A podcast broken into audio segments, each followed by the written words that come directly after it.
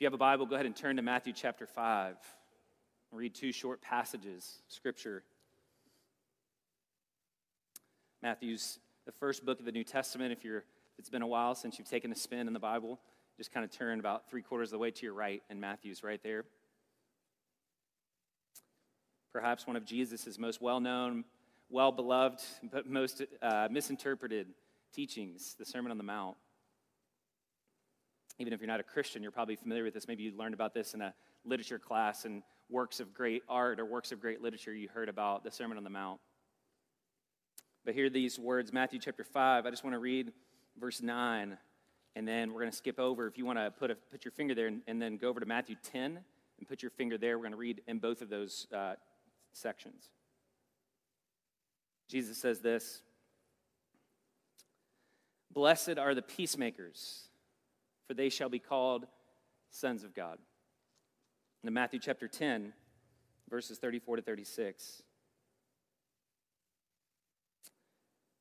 Do not think that I have come to bring peace to the earth. I have not come to bring, bring peace, but a sword.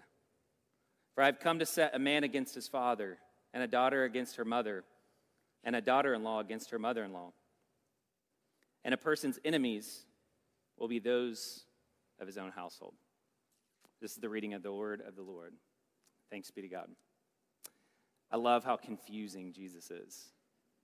Be a peacemaker. I've not come to bring peace. This tension is really actually what it means to be a peacemaker. If you'll recall, we are actually wrapping up a series right now. And uh, we, we've called the series Emotionally Healthy Relationships. And, and it's based loosely around some ideas. Uh, we're coming out of the Bible, but loosely around some ideas, the framing of this from a book called Emotionally Healthy Spirituality by Pete Scazzero, pastor in New York City. And here's what he says in his book um, Emotional health and spiritual maturity are inseparable. It's not possible for a Christian to be spiritually mature while remaining emotionally immature. And so we've been talking about what does it look like for us to learn the skills of loving well, showing up well in our relationships. As those who've been loved by God, Paul says you can be the most gifted, talented, competent, well educated person in the world, but if you don't have love, he says you're nothing. And so we're, we're learning some new skills because the reality is we don't show up well often in our relationships. We don't love as well as we think we do. And so we have to unlearn some skills and relearn some new skills, some new practices and habits and, and ways of being in the world that lead us towards a life of resilient love. Today's skill, um, what I want to talk about just for our time today, is um, stewarding conflict like a peacemaker. Stewarding conflict like a peacemaker. Here's kind of the big idea for our message, if you're taking notes. A core discipleship issue for all followers of Jesus in the new family of Jesus is to learn how to show up well for conflict. A core discipleship skill is learning how to show up well for conflict. Now, if you uh, were here a couple of years ago, you know we taught through, for actually almost a year, the Sermon on the Mount. We spent a lot of time in this text, working verse by verse through chapters 5 through 7. So I'm not going to review a lot. There's a lot that I would love to say about peacemaking and about the Sermon on the Mount. It's, it's, it is such a beautiful invitation to a countercultural way of life. This is a life that we long for. This is the world we all long for. And even if you're here and you're not a follower of Jesus, when you read the Sermon on the Mount, I, I suspect there's a part of you that's like, yeah, I at least want that to be true. I wish that was true. And Jesus lays out for us, just as a quick recap, Jesus the King goes up onto a mountain as the second Moses. As Moses went up on a mountain, Jesus goes up on a mountain, not to deliver the law, but to deliver a message of grace, to deliver what you could call his inauguration address. A king bringing a new kingdom, a new government, a new administration into the world, one of resilient love. The idea of kingdom is, is he's talking here about a, a concept that was richly um, in, in the imagination of a Jewish person. He's drawing on a deep well of imagination here. But the word kingdom just simply means the reign and the rule of God. Jesus has come to bring the reign and the rule of God to earth, to put flesh on it, to show us what it looks like to live as a people of love. And so, what he lays out here in the Sermon on the Mount in these two, uh, these three chapters, is essentially his charter for how his children are to live if they're going to bear his resemblance. That's the idea here. You, you, if, if you're a peacemaker, you're a son of God. In other words, you look like your Father in heaven.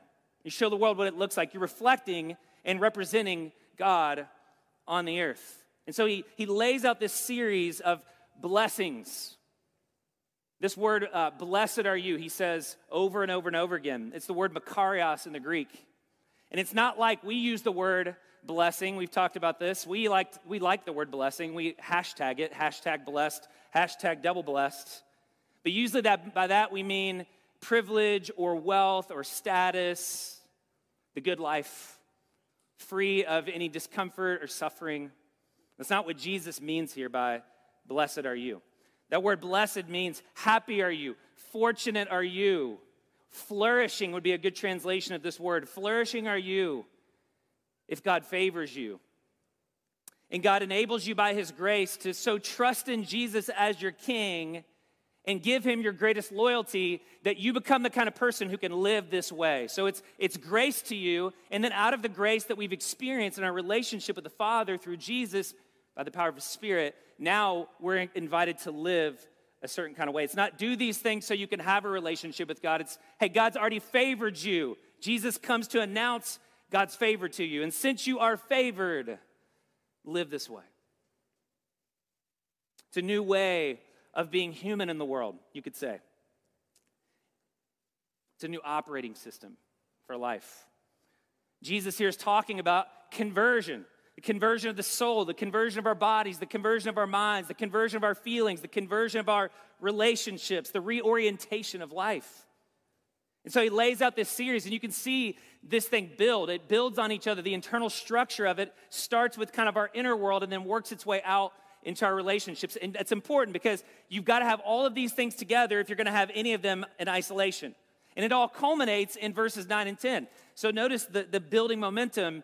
Um, blessed are those who know their poverty, who know the poverty of their soul, who know, uh, in some cases, in this context, actual poverty. Blessed are the merciful. Blessed are those who mourn. Blessed are the meek. Blessed are those who hunger and thirst for that word could be righteousness or justice. It's the same word in the Greek. Jesus says, as you begin to know these things, then it begins to impact your relationships with others. In verse 9, blessed are the peacemakers. One commentator says that you could actually translate this blessed are the whole makers, the circle makers who round off the rough edges of society and relationships. And then he goes on to say in verse 10 Blessed are you who are persecuted. No accident that being a peacemaker in the world is hard work and it actually will lead oftentimes to persecution. So don't think that things have gone wrong if you get persecuted for trying to be a peacemaker. Where peacemakers are present, the kingdom of God is made manifest in the world where we, we manifest peacemaking, the presence and the power of God is made known to the world. And this is important. Jesus is saying this in a context that knew so much conflict. Jesus is not uh, naive about conflict. He shows up in a world, I mean, he's, he's speaking these words to a group of people who, in the backdrop of this, sociopolitically, we know that Rome is there as an occupying force oppressing these people. So he shows up in the midst of sociopolitical nationalism, imperialism, state sponsored violence against ethnic groups and against the poor, specifically the Jewish people, economic exploitation and extremely high, you could say top marginal tax rates, but let's call it what it is thievery. Jesus knows conflict. There's conflict in this social architecture. There's hostility. There's religious hostility. Jesus fights with the religious leaders. There's political, economic, social, relational and spiritual conflict. Don't, don't miss the spiritual conflict. In Matthew chapter 4, right before this, we see the enemy at work. We see Satan in chapters 3 and 4 at work, animating all of this hostility and violence. Like Jesus' time, we too live in a world full of hostility. That's the understatement of 2020 and 2021. Full of conflict, we desperately need peacemakers. Now, I, I, thought this morning about going and like cataloging all of the uh, conflict in our world right now. Like, I could do that. I could just go and like make a list And we could talk globally the wars that are happening. We could talk about genocide. We could talk about political violence that's happening around the world and in our own country. We could talk about racism. We could talk about classism. There's a really fascinating, though, one um, that, I re- that I found that I wanted to spend a lot of time, I just don't have time, about the rise in family estrangement. There's a really good article in The Atlantic about this as values shift generationally more than this, and this is a couple of years ago. This, this research is a couple of years old. I, I wonder if it's not double or triple this now. Just a couple of years ago, um, researchers are finding that about 11% of children, adult children, are estranged from their parents. 60% of, of parents report contact of less than once a month with their adult children. Most of that, they say, is actually initiated by children pulling away from what they perceive to be toxic relationships with their, parent, with, with their parents. See differences in opinion, difference in convictions, difference in how we approach life, how generations even approach life becomes division. And so rather than doing all the cataloging, I just want to make it personal for a second. Like we all have people I know right now that we're in conflict with. And so what I want, to, want you to do is resist the urge to think of this message as for them. And I want you to think of this message, thank you, Lo. Think of this message as for you. And I want you right now just to close your eyes for about 30 seconds, and I want you to conjure up the image of this person in your mind. A person that you are at conflict with. You're not seeing eye to eye. And it's a spectrum. It could be a small thing or it could be a life changing thing. Do you have them in your mind? Maybe they live with you. Maybe they're not even alive anymore. Okay, now open your eyes. Now, with that, with those emotions in your gut, with that person's face seared in your memory, hear these words from Thomas Martin, Thomas Martin, Thomas Merton, a Trappist monk. He says, Hell is where no one has anything in common with anybody else except the fact that they all hate one another and cannot get away from one another and from themselves. Feels a little bit like what it's like to be an American right now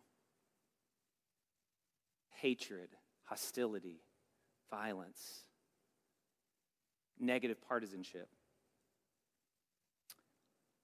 Now, this is not new.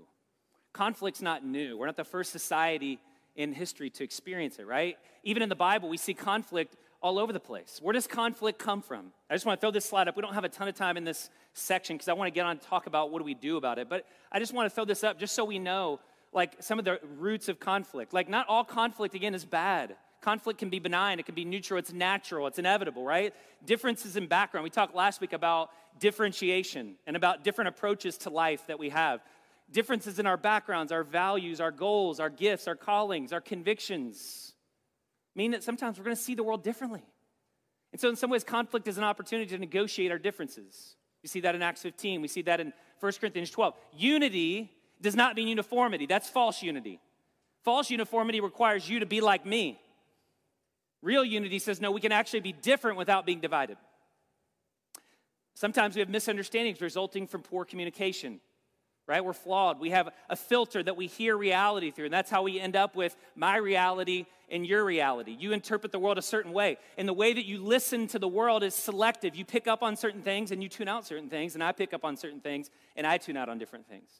So sometimes it's poor communication. Sometimes it's competition over limited resources. We live in a finite world with limited resources. Not everyone can have the same stuff. The one we most commonly think about is dangerous but it's also an opportunity to grow. Sinful self preoccupation and ambition that privileges our own desires and devalues the personhood and desires of others. In other words, just our selfishness. James chapter 4. Why are there quarrels and fights among you? Because you have selfish ambition. You have disordered desires that get normalized in a sinful society. And you fight and you war. I have four kids. This is like every day as a dad. And we might laugh about that, but like the reality is that's actually like we never outgrow that. We just learn to mask it better. We learn to hide it better. But really, like in the church, in our relationships in the world, we're still like five, six, seven, 12 year olds, 13 year olds doing life. And isn't it amazing? Like, how quickly you can go to the 12 year old version of yourself when somebody attacks you? So, this is nothing new. And, and the, the problem is, though, is that you've been discipled to react to conflict in a very specific way. And I say that word discipled. You've been discipled, you've been taught, you've learned. And, and, and that way of doing it seems normal to you. This is just how people conflict. Now, the problem with that is it's often unconscious. Nobody sat you down as a 10 year old or a 12 year old and said, okay, like your parents are fighting and then they're done, okay, now here's how you do conflict. This is what conflict resolution looks like. No, you just watch everything explode and then you have to make sense of reality and try to figure it out on your own for most of us. Maybe some of you had great parents that did that for you. Most of us, we had to learn it on our own. Matter of fact, the skills that we learn that are often unconscious, that were implicit in our families of origin, these skills we learn in our families keep us locked in conflict, not working through conflict. They often lead to more violence, not less, more bitterness, not less, more unforgiveness, not less, less reconciliation. A couple different ways um, that we can, um, that this happens in our families. There's two kind of alternatives to peacemaking that I see predominantly. One is uh, what we just call false peace. So these are things that we learned growing up. Instead of peacemaking, here's, here's how the world does peace. Here's how we do peace in our flesh false peace. These are the blessed are the peace fakers.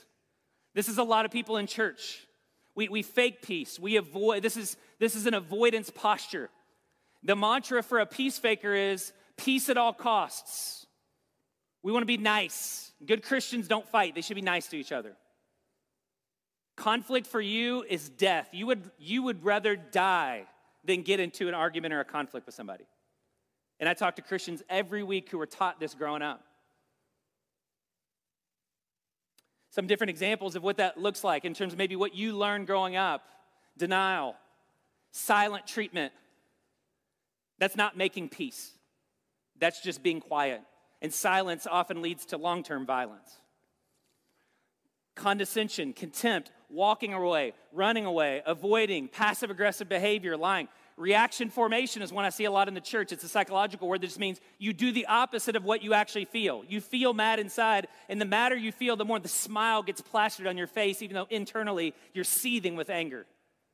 Minimizing, ghosting, cutting off, changing churches, changing families, changing cities this is like the millennial mantra, right? If I can't do it here, I'll go somewhere else. But what you learn after changing cities and changing churches and communities so many times is wherever you go, as they say in recovery, there you are.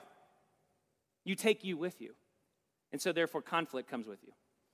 So, some of us, we engage in false peace. Jeremiah 6, this was one of the primary issues that the prophet Jeremiah had with the false prophets. They have healed the wound of my people lightly, saying, Peace, peace when there is no peace. And that's why Jesus, this is the tension that Jesus is walking us into in Matthew chapter 10.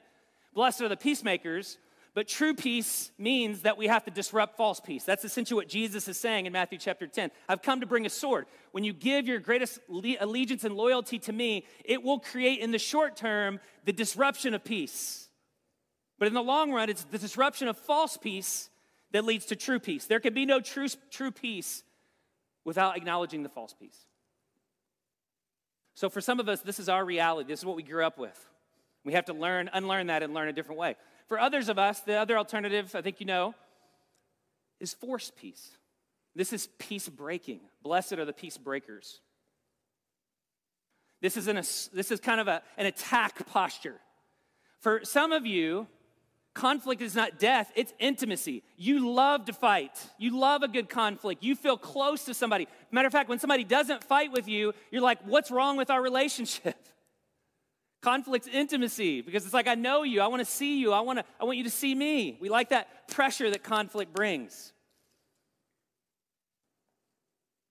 Some examples of this would be up here on the screen lecturing. It could be verbal assault, verbal attacking, threatening, harassing, gaslighting, where I essentially blame you and, and create conditions for you to respond and attack me. Criticizing, sarcasm, blaming, shaming, shouting, raging, abusing, manipulating, litigating, murdering. I mean, in some ways, the church, this is, this is our reality too. For some of us, we look at peacemaking as weak.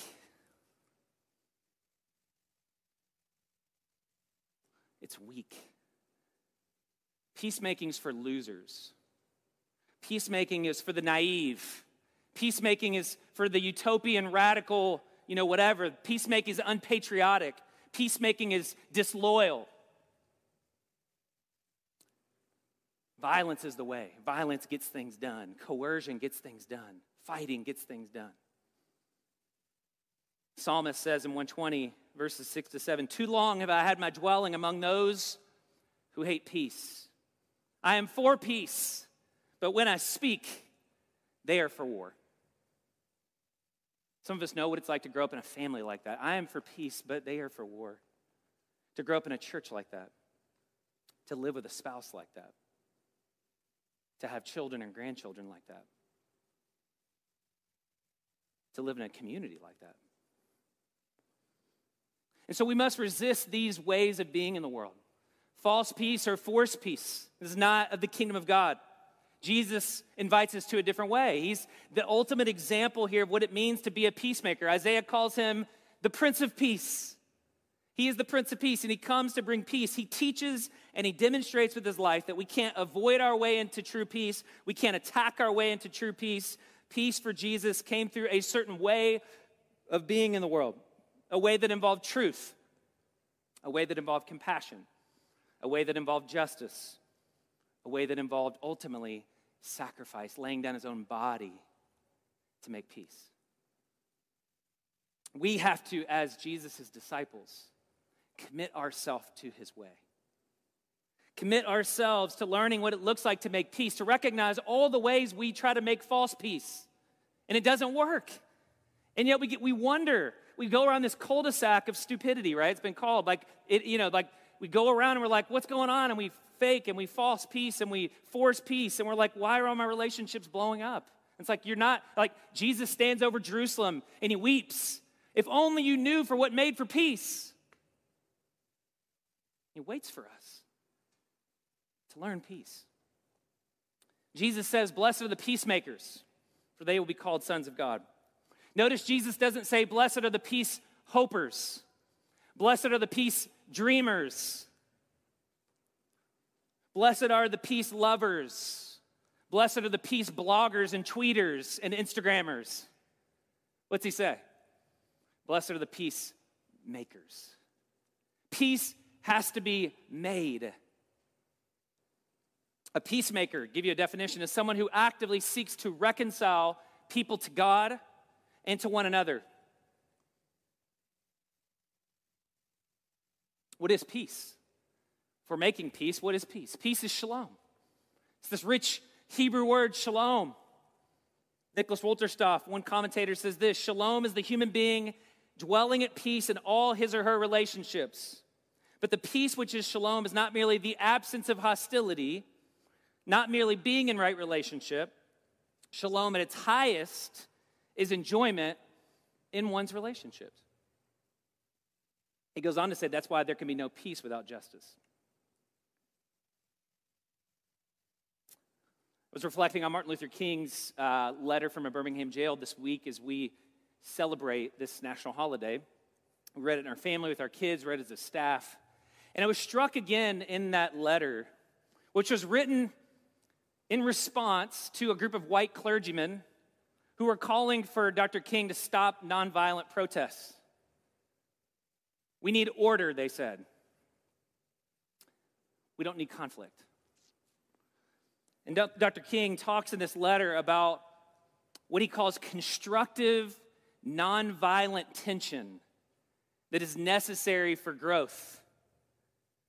And he contrasts negative peace, the absence of hostility, with positive peace which he says is the presence of, essentially, the presence of God. It's the presence of justice, it's the presence of truth.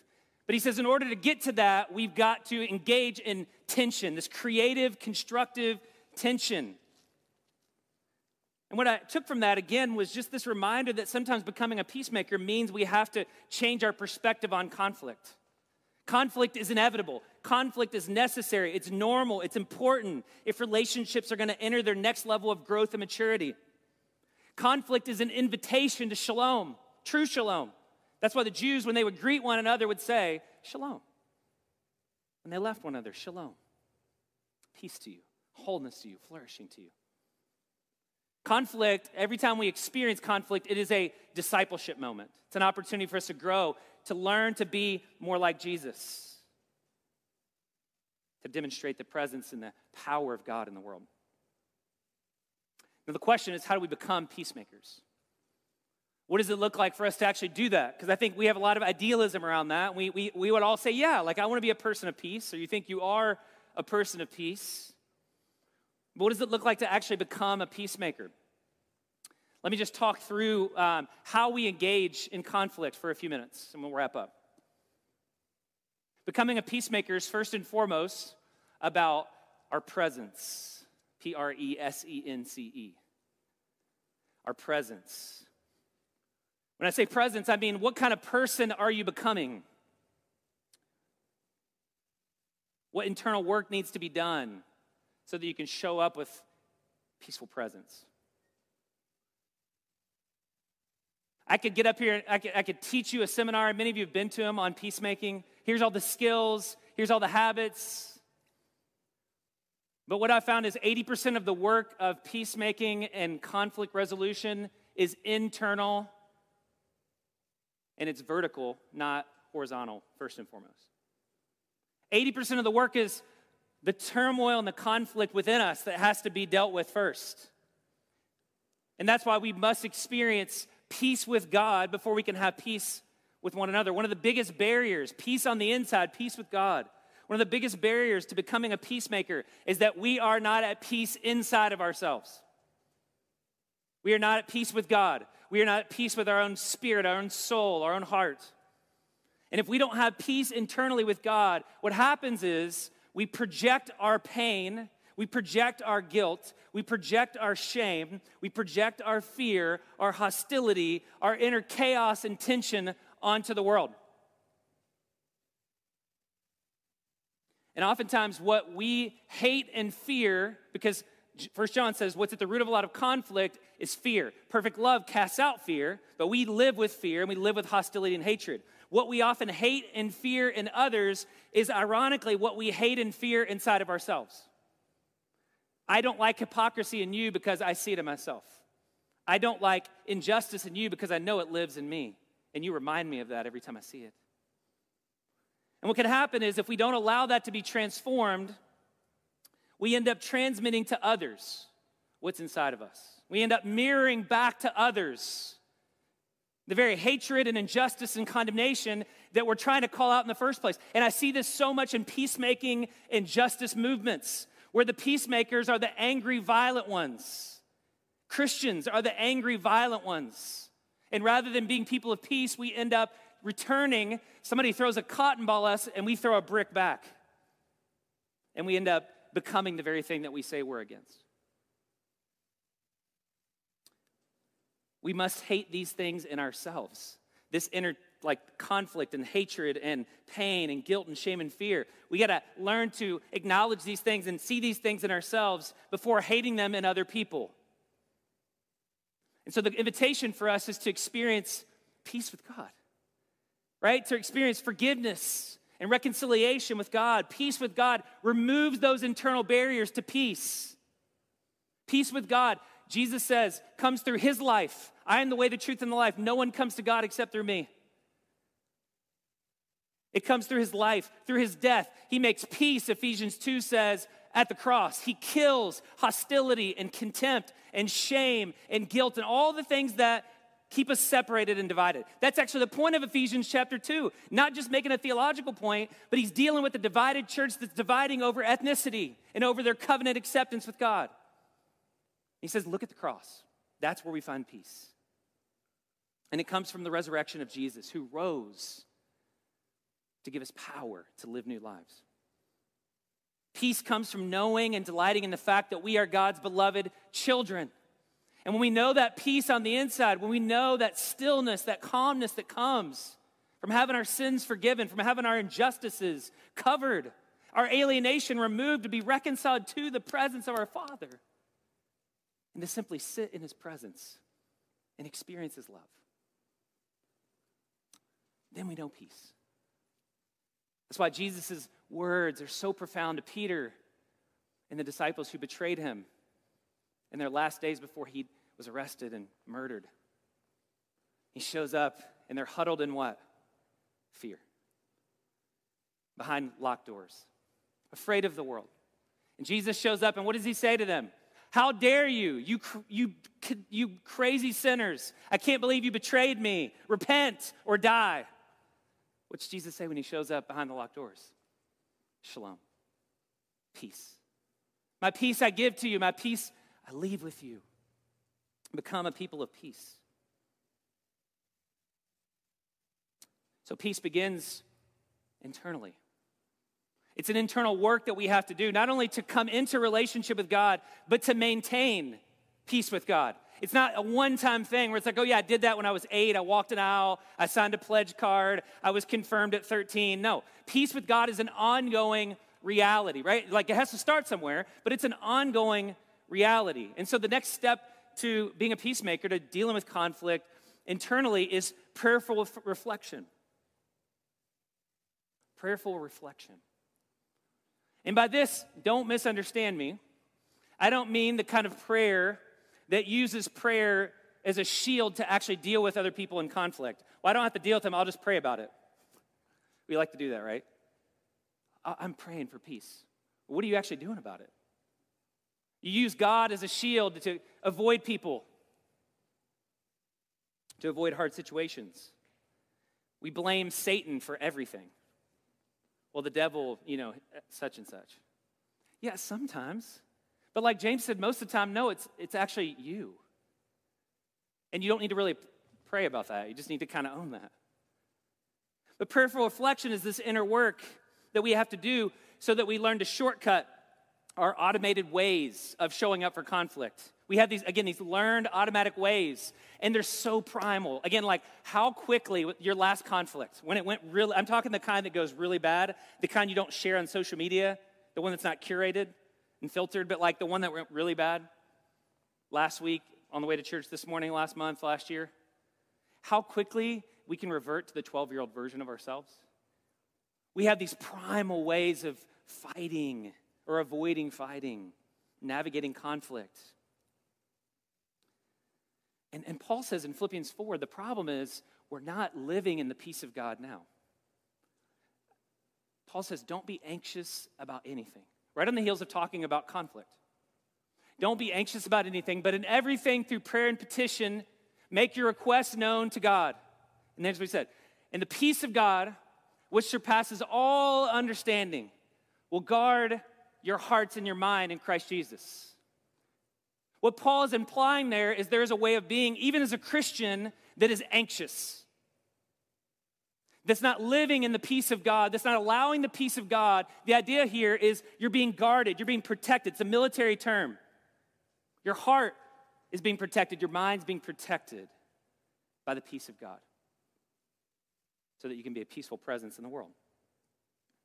So, the work we must do is reflect on what's happening inside of us. Jesus says in Matthew chapter 7, same Sermon on the Mount, take the log out of your own eye before you look at the speck in your neighbor's. That's a call to self examination, self reflection, to this inner work that we have to do so that we don't condemn others, Jesus says. There's nothing wrong with judging. Judging's not bad. What's wrong, Jesus says, is judgmentalism. It's a condemnation that excludes the other person and consigns them essentially to the hell of our own imagination. And so, just let me give you some questions that you might ask when you're in the midst of uh, doing this, this internal work. These are just questions that I've learned. Again, this is pulling together all the skills from our emotionally healthy series kind of into one. How did my family of origin do conflict? You would do well to do some reflection on how you've learned to do conflict. Just a personal testimony. I grew up in a family where conflict was like the Cold War. Now, my parents go to this church. My sisters, they're all watching this service, so I'm going to be as honest as I can be and compassionate. But the way we dealt with conflict is we didn't deal with conflict. And, and there's reasons for that. Both my parents grew up in alcoholic families with abuse and all kinds of things. So I understand now as an adult why certain things happen.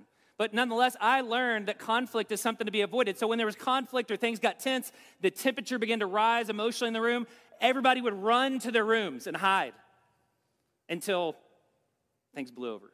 Could be an hour, could be a day, could be never. And then we all came back together and we didn't talk about it. Just like, hey, let's move on. My wife, I grew up in a family that was very proactive about conflict. They loved to talk about conflict, they loved to deal directly with conflict. And as the temperature was rising, intimacy was rising. And so you have two people who come into marriage, one wanting to avoid conflict, and one very comfortable having hard conversations.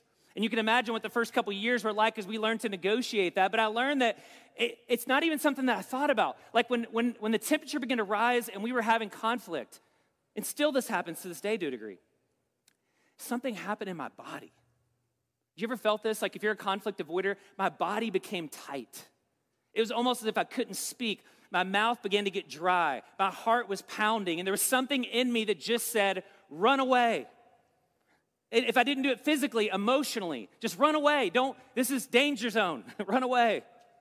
Uh, uh, uh, you know, like a nuclear meltdown's about to happen.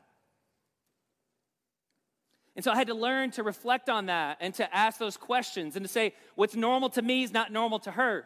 And so we have to have a conversation about what needs to be shed and what needs to be kept because some of that was good and some of it was bad.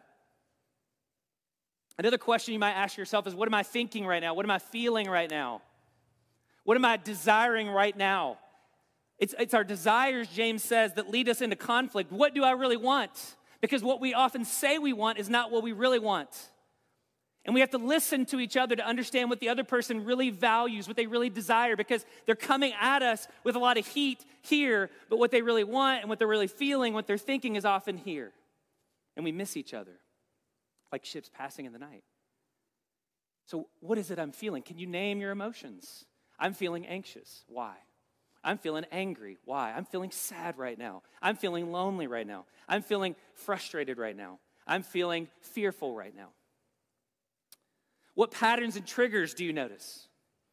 When you tend to conflict, are there certain circumstances that generally kind of put you in a certain kind of way where you're ready to fight?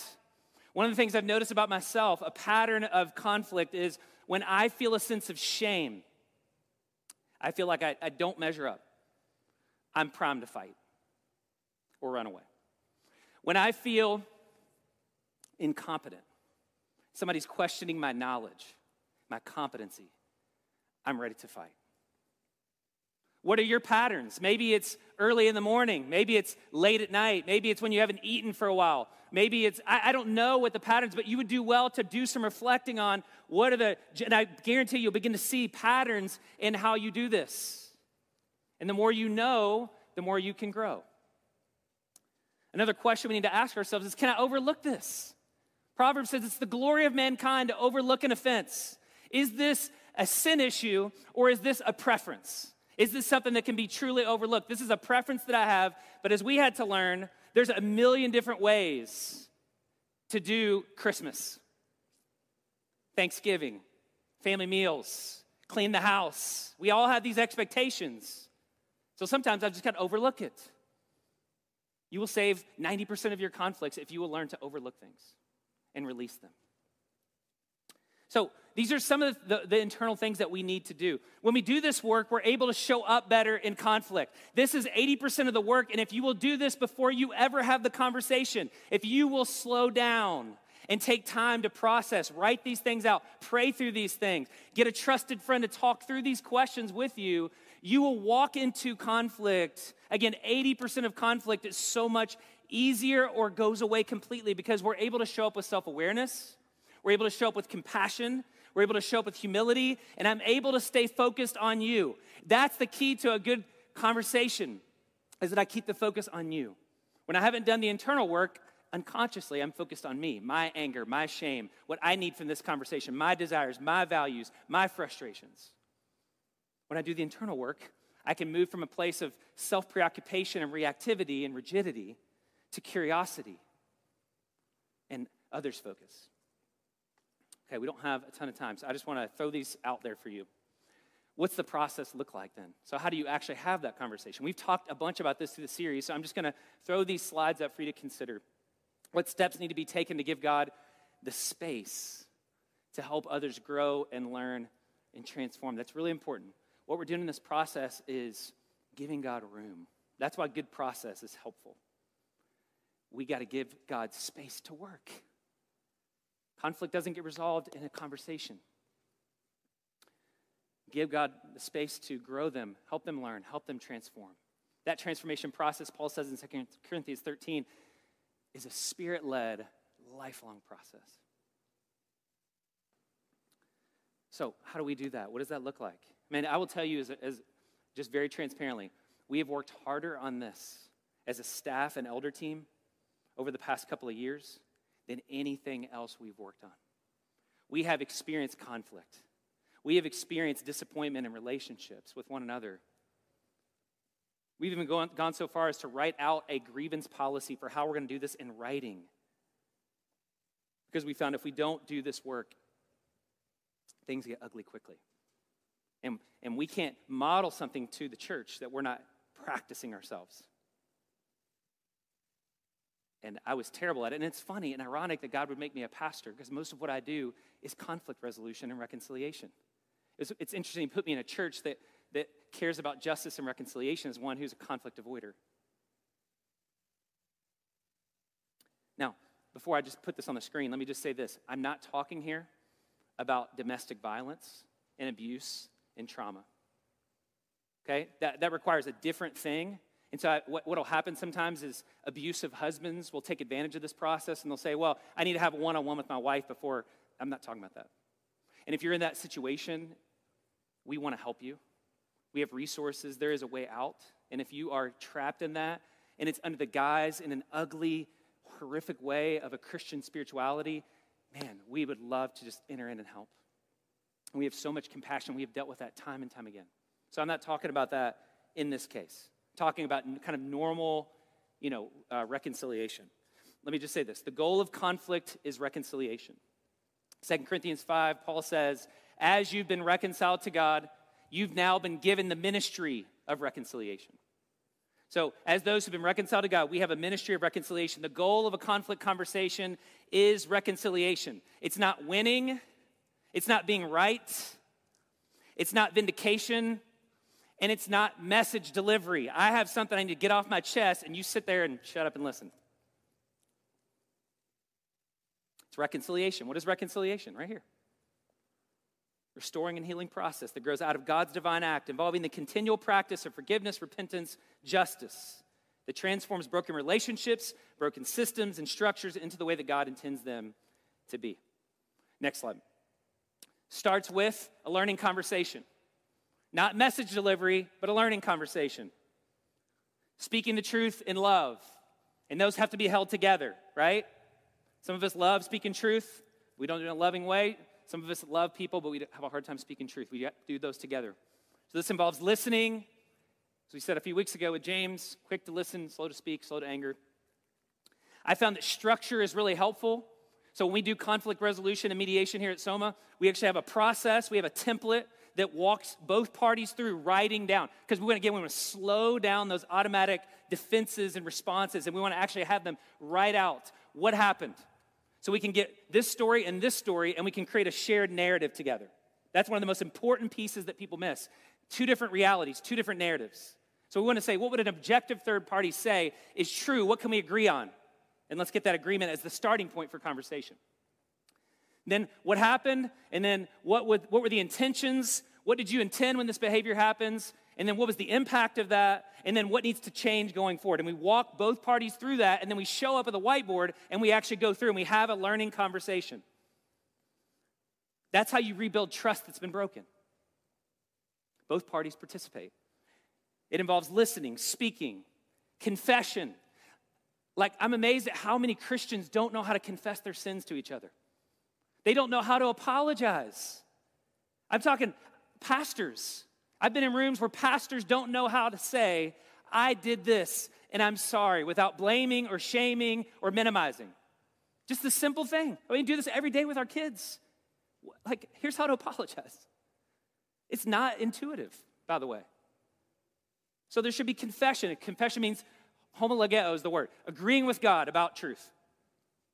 Some, there, there should be repentance, turning away from self centered ways of living and turning towards God and towards one another. There should be forgiveness, extended, right? And asked for.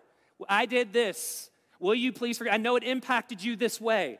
Will you forgive me? Is there anything else I need to ask for forgiveness for? Is there anything else that I missed? Do you feel satisfied that we've talked about everything that needs to be uncovered and addressed? There needs to be, and we miss these last two pieces oftentimes, there also needs to be repair. If something was stolen, if something was taken, if something someone was violated, there needs to be fair, just compensation and repair. That is a biblical word that we should not as Christians be afraid of. And a lot of the problems we have in our country right now, racially, ethnically, and otherwise, are because we have not practiced repair. If you want an example of this, read the social justice book of the Old Testament, Leviticus. And then there needs to be follow through. You make a commitment to change, and then we follow up on that. How's it going? Did you do what you said you were going to do? And we follow through on that process. That's a learning conversation. We have lots of those. Then the rest of the steps, I'll just throw up on the screen mediation. If that doesn't work, you invite in a third party, Matthew 18, bring two or three along. Arbitration sometimes, if mediation breaks down, arbitration is essentially a binding legal ruling that the church issues rather than going to court first. Again, I'm talking non criminal things here, but going to court first. 1 Corinthians 6, 6 says, Are you as Christians full of the Spirit of God not capable of adjudicating a case between brothers? So there's an investigation, and then there's arbitration. There's a binding ruling that both parties accept. And if that doesn't work, the last place is accountability. We go to the elders and we say, This person won't repent, this person won't confess, this person will not deal peacefully with me. And the elders are to step in and tell the church and to call this division and to separate this person from the body because that division, a little yeast, works its way through the lump. And there's accountability. Now, we're going to close. I just want to say this uh, as, as we wrap this up. Realistically, not all conflict can be resolved in one conversation or even on this side of heaven. Sometimes reconciliation, full reconciliation, is not possible. But working through this process allows release to happen, it allows forgiveness to happen. Again, when, as one person famously said, when we refuse to forgive, it's like drinking poison and expecting the other person to die. We must go through this work for the health of our own souls if we're going to be healthy people. But just realize sometimes that doesn't happen. Paul and Barnabas separated in ministry in Acts, just had a sharp disagreement and they parted ways. Now, sometime before they died, they got back together. I don't know how that happened. But Romans 12, I love this. It's so practical, so helpful. Paul says, Inasmuch as much as it depends on you, live at peace with all men. Inasmuch as it depends on you, as much as you can help it, live at peace. And so, if you go through this process and there's no reconciliation, what do you do? I mean, minimally, Jesus says this again in the Sermon on the Mount Bless those who persecute you, pray for those who persecute you, bless your enemies. Are we treating our parents that way? Let's just say they are your enemies. Are we treating them that way? Are we blessing them? Are we forgiving them? Are we praying for them? Are we hoping the best for them? Are we rooting for them? That's what it looks like to have a heart that's been transformed by the good news of Jesus. And man, what a brilliant, beautiful picture of the church. A community of peacemakers who know how to show up well in a mature way for conflict and who show the world this is what it looks like to do that well, if we can't learn these skills in this room, with our families, with our roommates, our missional communities, our church, what do we have to offer the world? Nothing. Let's pray. Father, thank you for this invitation to peacemaking. It's so hard, and we're so impoverished in our ability to make peace. And our ability to both experience forgiveness and extend forgiveness to others, to live a life of reconciliation and justice, is one of the hardest callings as a Christian. And yet, this is a way of life for us as believers. You've called us not to just to occasional acts of entering into conflict, but peacemaking is a way of life. In a world, as the psalmist says, that cries out for war, that cries out for violence, that cries out for us to dominate and to own the opposite party. In, in a world that cries out for us to be vengeful and spiteful and hateful and hostile, you invite us to be a people of peace. And in being people of peace, to reflect the heart and the character and the nature and the reality of our Father in heaven. So, God, give us this strength, we pray. In Jesus' name, amen.